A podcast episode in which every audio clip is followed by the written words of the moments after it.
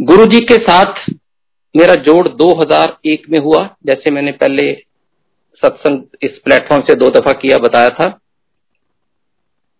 और 2002 में, क्योंकि मैं गवर्नमेंट ऑफ़ इंडिया में पोस्टेड था तो मेरी पोस्टिंग पूना से चंडीगढ़ हुई। अब नया शहर, नया माहौल मेरा लड़का 2001 में लंदन पढ़ने चला गया था गुरु जी की कृपा से, उनकी ब्लेसिंग से। तो हम मियाँ बीबी थे तो मेरा बर्थडे होता है फरवरी में 2002 में तो हमने सोचा कि इस बर्थडे पे क्यों ना गुरु जी को बुलाया जाए। लेकिन हमें, क्योंकि हम 2001 ही में जुड़े थे, अभी मेरे ख्याल में एक साल भी नहीं हुआ था फरवरी तक तो ये भी नहीं पता था कि गुरु जी किसी, किसी के घर में जाते हैं कि नहीं। तो हम दिल्ली आए। एम्पायर स्टेट में किसी पुराने सेवादार से पूछा क्या गुरु जी किसी के घर में जाते हैं क्या? तो हमें जवाब मिला कि जाते तो हैं पर इतना कम के समझो साल में एक या दो दफ़ा ही तो मेरी वाइफ को बहुत दिल किया उसने कहा अगर बुलाना हो तो क्या तरीका है? तो उस सेवादार ने बड़े हंस के कहा, दिल से बुलाओ। अब ये एक बड़ी रिलेटिव टर्म होती है, दिल से बुलाना। लेकिन समझ आ गई कि कोई और कोई प्रोटोकॉल तो है नहीं गुरु जी को बुलाने के लिए कोई फॉर्म नहीं भरना। तो हमने सोचा, ठीक है, हम कह के चंडीगढ़ चले गए। और एक दिन हमने फैसला किया कि गुरु जी को दिल से बुलाते हैं, अपना पूरा मन जोड़ के, बाकी उनकी मर्ज़ी। तो मेरे को याद है कि चंडीगढ़ से मैं वाइफ के साथ जलंधर के लिए चल पड़ा दो घंटे का रास्ता है। और रास्ते में एक घंटा तो हम अपनी जैसे नॉर्मल गपशप गौसप जो भी होती है करते रहे। और पिछला जो दूसरा घंटा था, जब हम जलंधर के पास पहुँचने वाले थे तो हमारे मन में बड़े शंकाएँ सवाल जवाब आने शुरू हो गए। हमने सोचा हम गुरुजी को बुलाने तो जा रहे हैं, अगर गुरुजी ने मना कर दिया तो हमें बुरा लगेगा।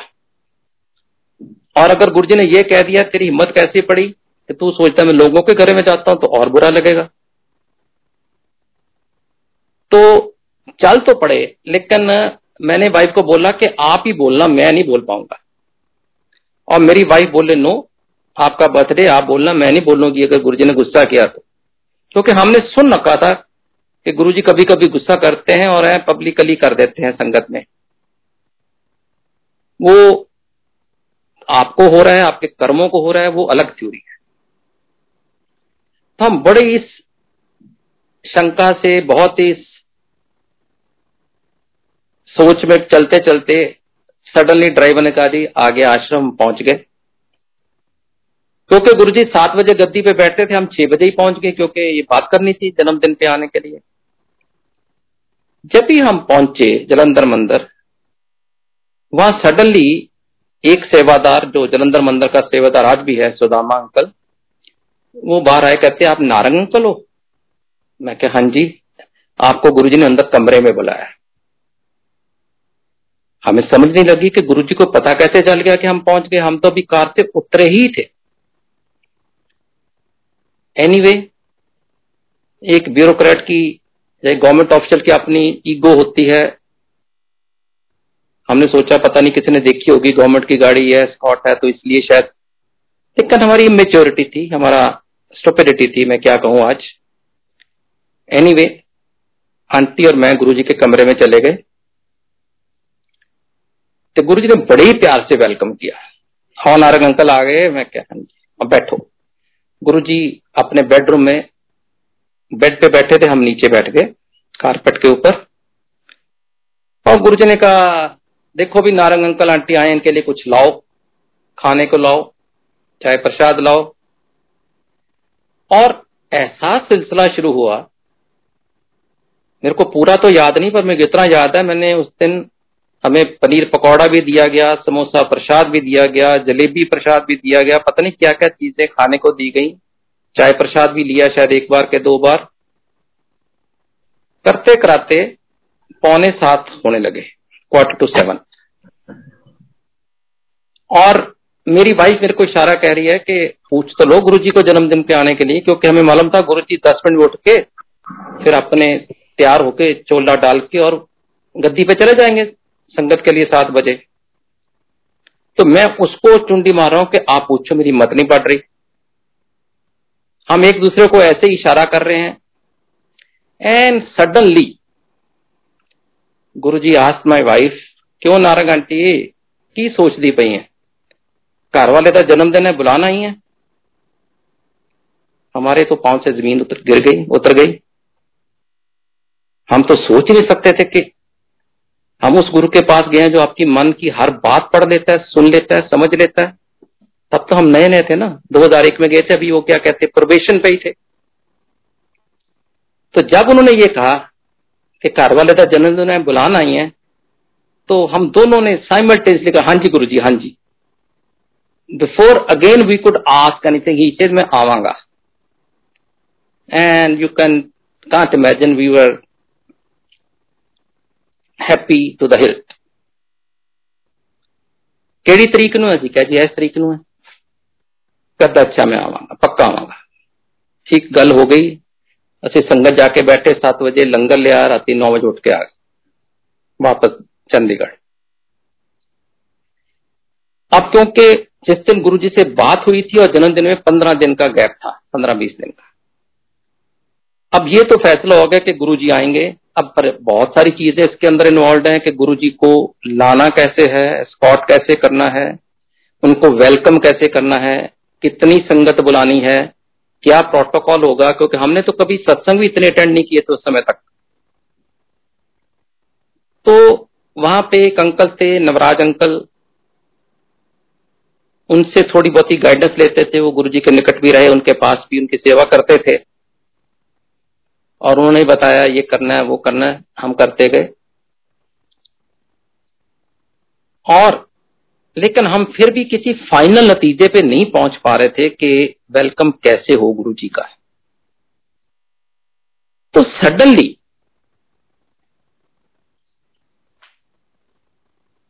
जैसे मैंने बोला कि 20 दिन पहले गए थे सडनली सैटरडे नाइट को मेरे को एक कॉल आती है। एक अंकल की और कहते हैं कि, नारंग अंकल आप नारंग अंकल बोल रहे मैं क्या हाँ जी। कहते मैं मटकन अंकल बोल रहा हूँ, पटियाले से। और कल सुबह गुरुजी हमारे घर आ रहे हैं। और उन्होंने कहा है कि नारंग अंकल को भी बुला लो। तो इट वॉज़ सो क्लियर कि गुरुजी जैसे वो बात हमारे मन की जान गए थे कि बुलाने आए हैं, वो जान गए थे कि ये पागलों की तरह इस चीज़ में जुझले हुए हैं कि कैसे वेलकम करना है, क्या करना उनको सारा कुछ देख लेने दो। तभी बुलाने का पर्पज था, वरना मेरे को तो ना मटकल अंकल जानते थे तो ना ही मेरे को ऐसा कोई कनेक्शन था कि संगत, वहाँ मैं चंडीगढ़ नया नया पोस्ट होके गया था। हम बड़े खुश हुए। हमने कहा, जी, कितने बजे आ रहे हैं? उनका, दस बजे आ रहे हैं। हम सुबह सुबह नौ बजे पहुँच गए। और देखा, उनका घर है ऐसे सजा जैसे शादी होनी होती है। वो भी ऑफिशियल थे, उन पुलिस बैंड भी अरेंज किया हुआ था। और जब गुरुजी आए तो बैंड भी बजा, हार भी डाले गए। खूब लोगों ने, मेरे से भी उन्होंने कहा कि आप भी हार डालिए। लोग भी थे, सौ, दो सौ समय। तो सारा जैसे उनकी आरती की गई, टीका लगाया, फिर उनको कैसे अंदर लेके वो सारी क्रिया जो गुरु के आने के लिए होती है, जो हमारे सवाल थे मन में सबका जवाब एक एक करके मिलता गया। बड़े खुश हुए। शाम को लंगर लेके दो ढाई बजे गुरु जी जलंधर चले गए हम। चंडीगढ़ आ गए। No we are more confident कि अब हम ऑर्गेनाइज कर सकते हैं। उस समय, दो दिन पहले जब मेरा जन्मदिन था तो मैंने गुरु जी के वहाँ फ़ोन किया जलंधर में कि गुरु जी आपको शायद चंडीगढ़ में कहा आना पता नहीं होगा। मेरी एक टीम क्योंकि मेरा एरिया था सारा नॉर्थ इंडिया में दो तीन स्टेट थी। मैंने कहा, मेरी एक टीम जो है ना, आपको एस्कॉट करके जलंधर से सीधा मेरे घर चंडीगढ़ ले आएगी। तो गुरु जी कहते नहीं नहीं इन्नी दूर की करन कान गए स्कॉट कर उन्होंने कहा, मैनू मोहाली मिलना है। जलंधर से Mohali is again one hour forty five minutes उसके बाद पंद्रह बीस मिनट और होते हैं चंडीगढ़ घर आने के लिए। For the benefit of those who do not know the topography of Punjab तो मैंने कहा, ठीक है, सत बचन अपने, अपनी टीम, एक मेरी जीप ऑफिसर्स वगैरह कहता यूनिफॉर्म में, क्योंकि मैं देखा था वहाँ पुलिस बैंड और सब कुछ, मैंने कहा, ये भी प्रॉपर स्टाइल से। I was from uniform service तो मैंने यूनिफॉर्म वाले सारे ऑफिसर तैयार करके भेज दिए। वो कोऑर्डिनेट करते रहे, जिसको भी गुरुजी ने कहा था।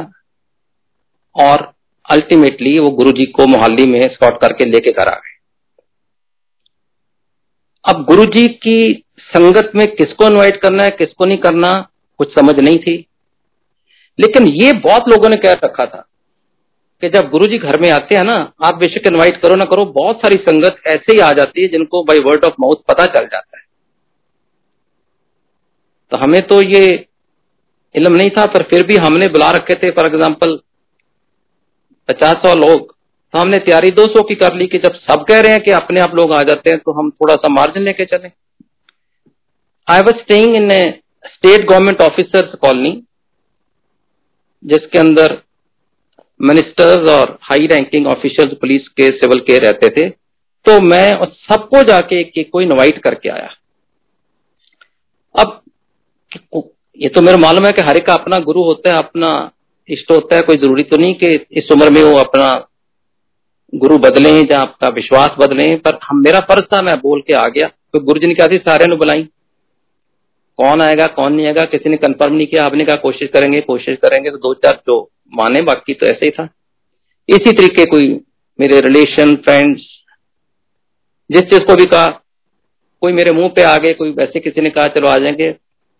लेकिन ये संख्या तो बहुत कम थी। पचास साठ की होगी, लेकिन सौ डेढ़ सौ लोग गुरु जी के भगत इधर उधर से जिनको पता चलता है सुन के आ गए तो मेरे घर में भी उस समय डेढ़ सौ आदमी था जब गुरु जी पहुँचे। हमने उनको वैसे रिसीव किया। मेरी आंटी ने टीका लगाया, आरती की, फूलों, फूल मालाएँ बनाई गई। उनको लाके कुर्सी पे बैठाया गया, विराजमान किया गया। बाहर लॉन था, वहाँ पे संगत बैठी थी। उस समय तक डेढ़ सौ आदमी था शायद अंदाज़ा। और हर, हमारा अरेंजमेंट भी 200 का था। उसके बाद गुरु जी कहते लियो भी हलवा प्रसाद दइए। मैं कह गुरु जी तो संगत नवी है बहुत सारे लोगों मैं बुलाया पहली बार। तो इनको तो कुछ सत्संग सुनने दो जब हम इनको सुनाए ताकि इनको गुरु जी के बारे में पता चले तो फिर प्रसाद दे देंगे बाद में। कर दे जिस तरह तो आखेगा। मेरी बात मान गए। तो हमने सत्संग शुरू किए। चार पाँच लोगों को कह भी रखा था, सीनियर ऑफिसर थे, पंजाब के, उन्होंने सत्संग किए। और जब उन्होंने सत्संग शुरू किया क्योंकि गुरुजी तो ग्यारह बजे आ ही गए थे, साढ़े ग्यारह, पौने बारह तक संगत ऐसी आनी शुरू हुई कि हम तो समझ ही नहीं पा रहे थे कहाँ बैठाएँ, कहाँ रखें। करते कराते तकरीबन तकरीबन 400 तक संगत हो गई। बड़ी कोठी थी काफ़ी अरेंजमेंट खुला था ताकि लोग बैठा पे, कोई खड़े रहे, काफ़ी लोग खड़े भी रहे, कोई बैठे। लेकिन जब तक सत्संग खत्म हुए, अब प्रसाद तो आंटी ने 200 आदमी के लिए जो हलवा प्रसाद, कड़ा प्रसाद बनाया था, वो तो जैसे हम गुरुद्वारों में थोड़ा थोड़ा देते हैं, उस हिसाब से बनाया था। हमें तो मालूम नहीं था कि गुरुजी ऐसा गफ्फा देते हैं कि जो एक हाथ में देते हैं, आपके दो हाथ में नहीं आता। तो ये एक थोड़ा सा परेशानी का मामला हो गया कि अब 200 आदमी वाला प्रसाद, पहली बात 400 को कैसा पूरा आएगा? और दूसरी बात जिस तरीके गुरुजी देते हैं, ये तो पचासी में खत्म हो जाएगा। तो गुरुजी ने कहा, सब प्रसाद लाइन लग गई, प्रसाद देने लगे। और वही तरीका गुरुजी का। प्रसाद दिए जाए दिए जाए, मेरी तो हिम्मत ना पड़े। मेरी क्या किसी की भी हिम्मत नहीं पड़ सकती गुरुजी को जाके कहना। प्रसाद खत्म हो गया। सत्तर अस्सी लोगों ने लिया होगा। वहाँ पे कुछ लोग जो पहली दफ़ा ऐसे गुरु जी का नाम सुन के जब वैसे आते हैं रिलीजियस टाइप फ़ंक्शन पे तो वो मिठाई का डब्बा ले आते हैं आउट ऑफ़ रिस्पेक्ट और आउट ऑफ़ सेंटिमेंट्स तो हमारे पास ऐसे 20-25 लड्डू बर्फ़ी के डब्बे भी आ गए। वो हमने खोल के प्रात में डाल दिए। वो भी कितनों का चल जाता। अब ये नहीं कि हम और प्रसाद ऑर्गेनाइज नहीं कर सकते थे।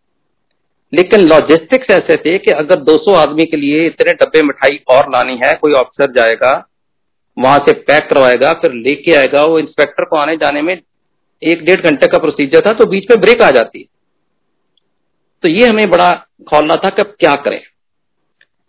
जब लड्डू बर्फ़ी के 20-25 डब्बे खोल गए और गुरुजी प्रसाद बांटने लगे तो मेरा बड़ा ही दिल करे कि गुरुजी को बोलूँ, गुरुजी आधा आधा लड्डू दो। नहीं तो ये पूरा नहीं पड़ेगा, हमें मुश्किल होगी। और मैं गुरु जी के चरणों में ही बैठा हुआ था। राइट हैंड से वो प्रसाद दे रहे थे, मेरे को लेफ़्ट हैंड में उन्होंने अपने पास बैठाया हुआ था।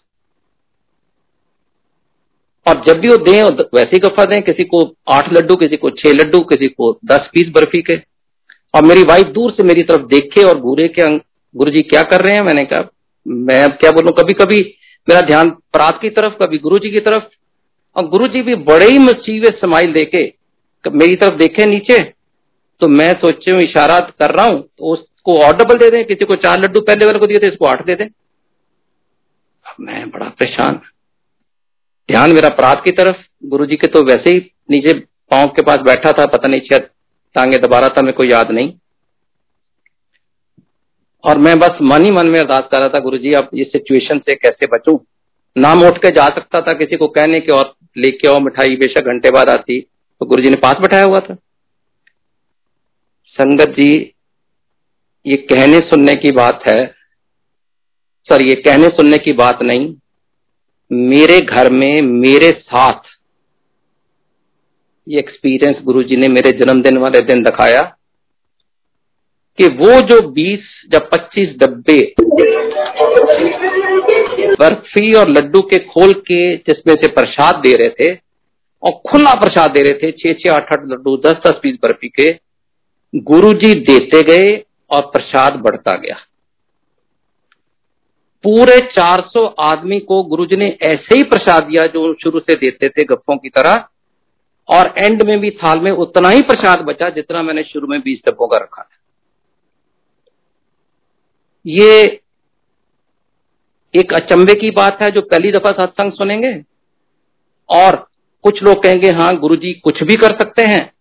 लेकिन हमने जब ये देखा, हमारे सामने फैमिली ने, जब उस जो में, उस समय जो संगत बैठी थी, उन्होंने देखा तो ये एक इस तरीके का सत्संग है, जो आज भी जब करते हैं तो आप फिर खड़े हो जाते हैं।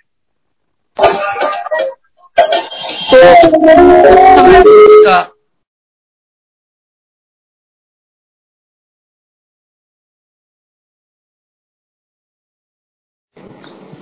sorry Narayankar sorry to interrupt आपका माइक म्यूट हो गया है तो एक बारी उसको फिर से आप अनम्यूट कर लीजिए प्लीज़ इज़ इट ओके जी अंकल आगे. I am sorry for that no तो शुड आई रिपीट बीच में मिस हो गया? जस्ट फाइव सेकेंड हाँ जी. हाँ तो वो मतलब तब पता चला कि भगवान जो होते हैं, वो कभी भी अपने डिवोटी की मुश्किल में उसको मार्जिन ही नहीं देते कि वो चिंता करे। वो इमिडिएटली उसकी प्रोटेक्शन के लिए आते हैं और उसके मन का कोई भी भ्रम, वहम कम हो जाएगा, क्या होगा, कैसा होगा, सब दूर कर देते हैं। खैर, गुरुजी ने ये प्रसाद बांटा और वो उतना ही बचा रहा क्योंकि कुछ संगत लेट भी आनी थी। जो गुरुजी को पता था, उनके लिए बचा रहा। उसके बाद लंगर, जो 200 आदमी का बनाया था, और हमारे जो केटर थे, उसने कहा था, साहब, डेढ़ सौ का ऑर्डर करो तो 200 का हो ही जाता है। तो हमने भी कहा, ठीक है। लेकिन वो लंगर भी खुलेआम 400 संगत ने खाया, फिर भी बचा रहा। कैसे पूरा हुआ, क्या कैलकुलेशन हुई मैं इसमें दिमाग नहीं लगाता और ना लगाना चाहिए, क्योंकि गुरु जी हमेशा कहते थे रब के कम्मा समझने ਲਈ दिमाग नहीं लाना चाहिए।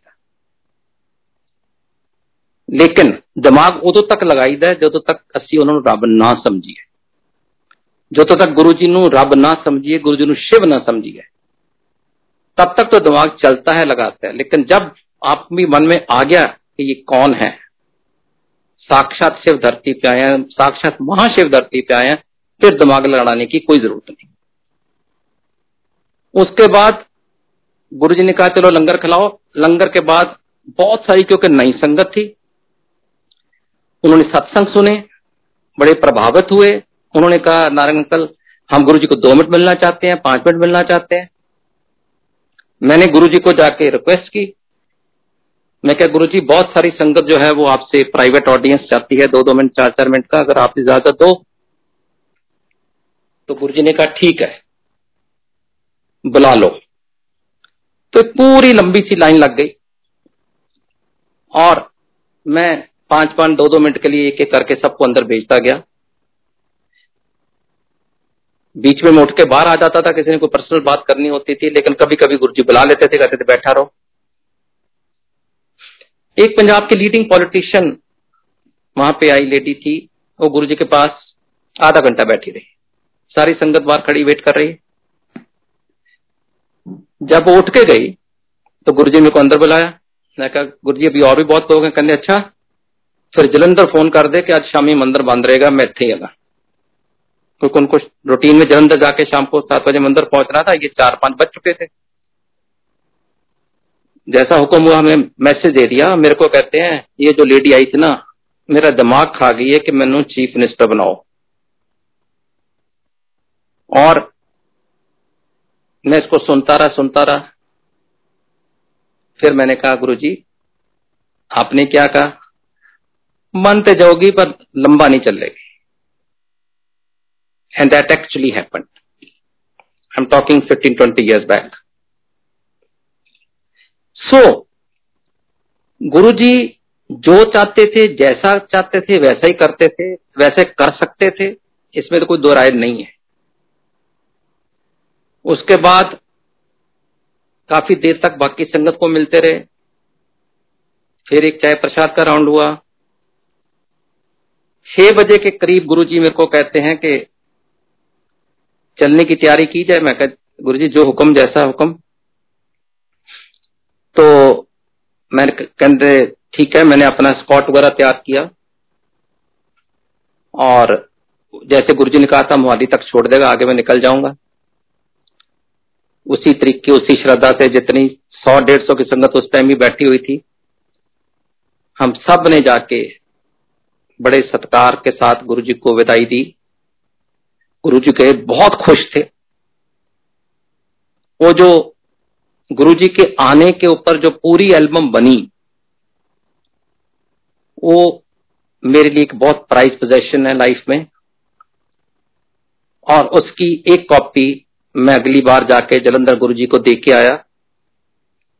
और मेरे को संगत में से उस समय एक आंटी गुरु जी की सेवा में रहती थी, मैं नाम नहीं लूँगा, उन्होंने बताया कि गुरुजी बड़ी बारी कहने नारंग अंकल वाली एल्बम दिखा। इससे बड़ी ब्लेसिंग मेरे लिए हो नहीं सकती कि गुरु जी ने मेरे घर आए, मेरे को ब्लेस किया और संगत को ब्लेस किया इतना और उसके बाद खुशी खुशी गए और बाद में भी वो याद करते रहे। संगत जी, ये बहुत बड़ी ब्लेसिंग है। समझने की बात भी है और जो एक्सपीरियंस करता है उसको ही पता है। मैं गुरु जी के साथ उसके बाद दिल्ली में मिलने आता था, चंडीगढ़ से। तो हमेशा ही कोई ना कोई नई चीज़ देख के, नई चीज़ सीख के जाता था। एक दिन गुरु जी के मंदिर में कुछ लोग सत्संग कर रहे थे। को गुरु जी ने अपने साथ राइट पे बैठाया था, बहुत प्यार करते थे, बड़ी पैम्परिंग दी। इतनी कि मैं कह नहीं सकता, बाकी ये अलग बात है कि जो भी गुरु जी के टाइम संगत थी, मैं पूरी उनको रिस्पेक्ट देता हूँ और उनके व्यूज़ को रिस्पेक्ट देता हूँ, क्योंकि हर कोई ये सोचता है कि मैं ही गुरु जी के नियरेस्ट या क्लोजेस्ट था। गुरु जी ने उनको ऐसी ही फीलिंग दी थी, सबको तभी वो कह पाते थे। तो ये कहना मेरा कि मैं गुरु जी के बहुत क्लोज था, कोई मैंने नहीं रखता कि उस समय जो भी संगत आती थी, सारे कहते थे, मैं गुरु जी से सबसे क्लोज हूँ। भैया, ठीक है, आप भी क्लोज हो। तो मेरे को जब मैं मंदिर जाना गुरु जी ने एम्पायर स्टेट मेरे को बैठा लेना राइट पे बैठा लिया। किसी को बोला, सत्संग सुनाओ। उसने सत्संग सुनाना शुरू किया। गुरु जी कहते, नहीं है छठ कैंसर वाला सुना। उसने कैंसर वाला सुनाया नहीं नहीं, वो तेरी परजाई वाला सुना। उसने वो सुनाया, नहीं नहीं, वो जो तुम्हारी वो क्या थी, तेरी कुडमनी के होता की हो गया सी, वो सुना। सो विद रिज़ल्ट मैं नीचे बैठा। मैं सोच रहा था, मैं क्या ऐसे तो बहुत लोगों के बारे में सुना कि इसके हाथ में शफा है। ये कैंसर ठीक कर सकते हैं, ये पाइल्स ठीक कर सकते हैं, ये दमा या अस्थमा ठीक कर सकते हैं पर इनके हाथ में कैसी शफा कि हर चीज़ को ठीक कर सकते मतलब मैं सोच रहा था क्योंकि अभी मैं आठ नौ महीने पुराना था। तो जब मैं ये सोच रहा था तो एक सत्संग चलते चलते जब उसको बीच में पॉज लिया तो मेरी तरफ़ देख के कहते, नारंग अंकल, की सोच रहा पिया? मैं कुछ नहीं। वो कमलिया सोचा ना का गुरुओं के कमा पागल हो जाएगा। ये लेसन मेरे को गुरुजी ने बहुत जल्दी दे दिया। और वो दिन गया और उसके बाद मैं गुरु जी के काम के बारे में सोचना बंद कर दिया, क्योंकि सच पूछो, इसमें सेल्फिश मोटिव था रिस्पेक्ट गुरु जी की एक तरफ़। लेकिन अपना सेल्फिश मोटिव ये था कि मैं पागल नहीं बनना चाहता। तो जब गुरु जी ने कह दिया, गुरु जी कम्मा बारे मत सोचा कर, पागल हो जाएगा तो मैंने सोचना बंद कर दिया। कभी गुरु जी संगत को भी कहते थे, जब मंदिर में आते हो, जहाँ जोड़े उतारते हो, जूते उतारते हो, कल वहीं छोड़ के आओ। एंड गुरु जी कहते थे where science and where logic and where reasoning and where rationality and उसके बाद तो गुरु का काम ही शुरू होता है.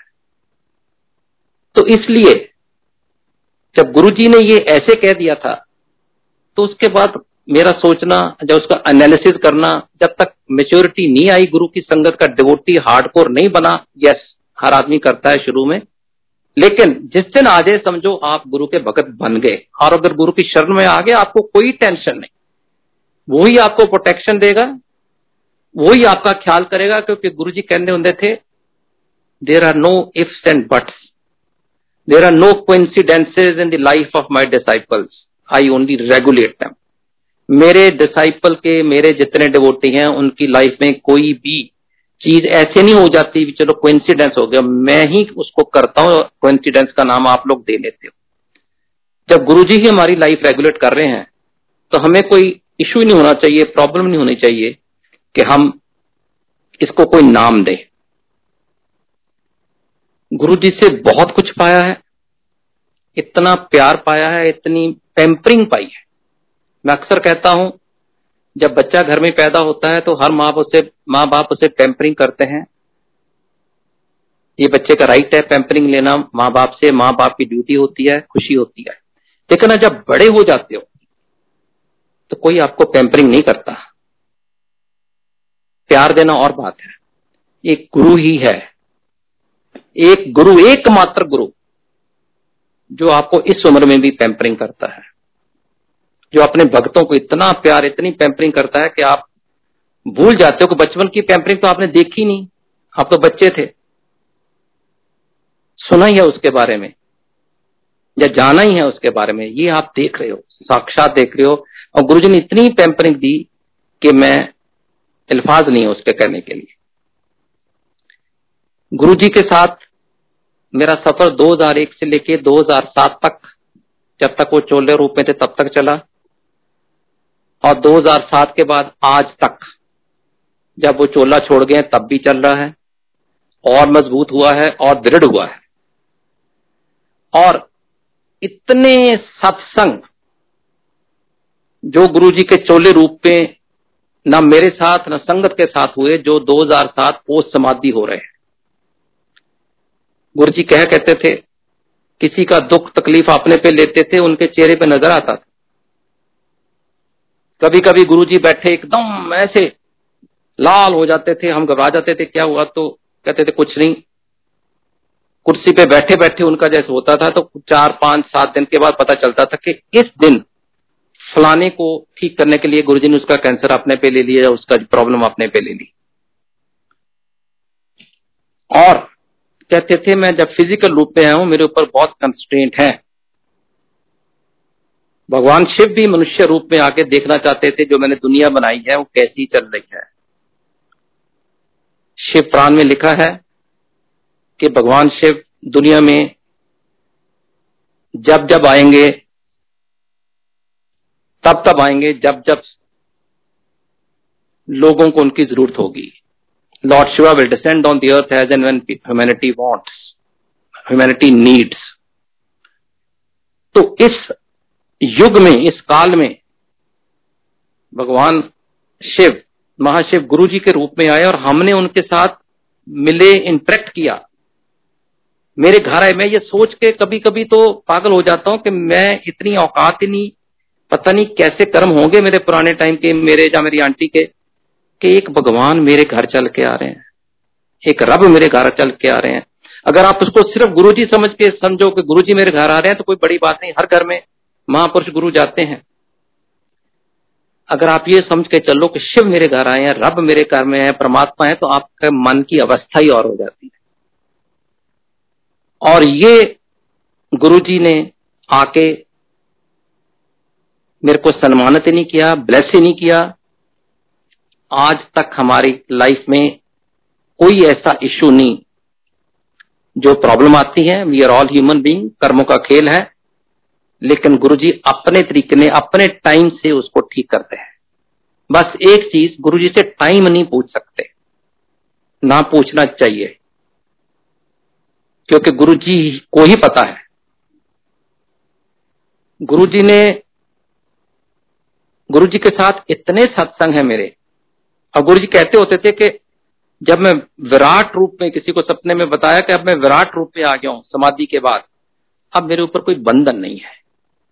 अगर मैं उस समय एक किसी का कैंसर अपने पे लेता था तो मेरे को कष्ट होता था, कष्ट सहना पड़ता अब मैं विराट रूप में हूँ, अब मैं बीस कैंसर इकट्ठे भी ठीक कर सकता हूँ।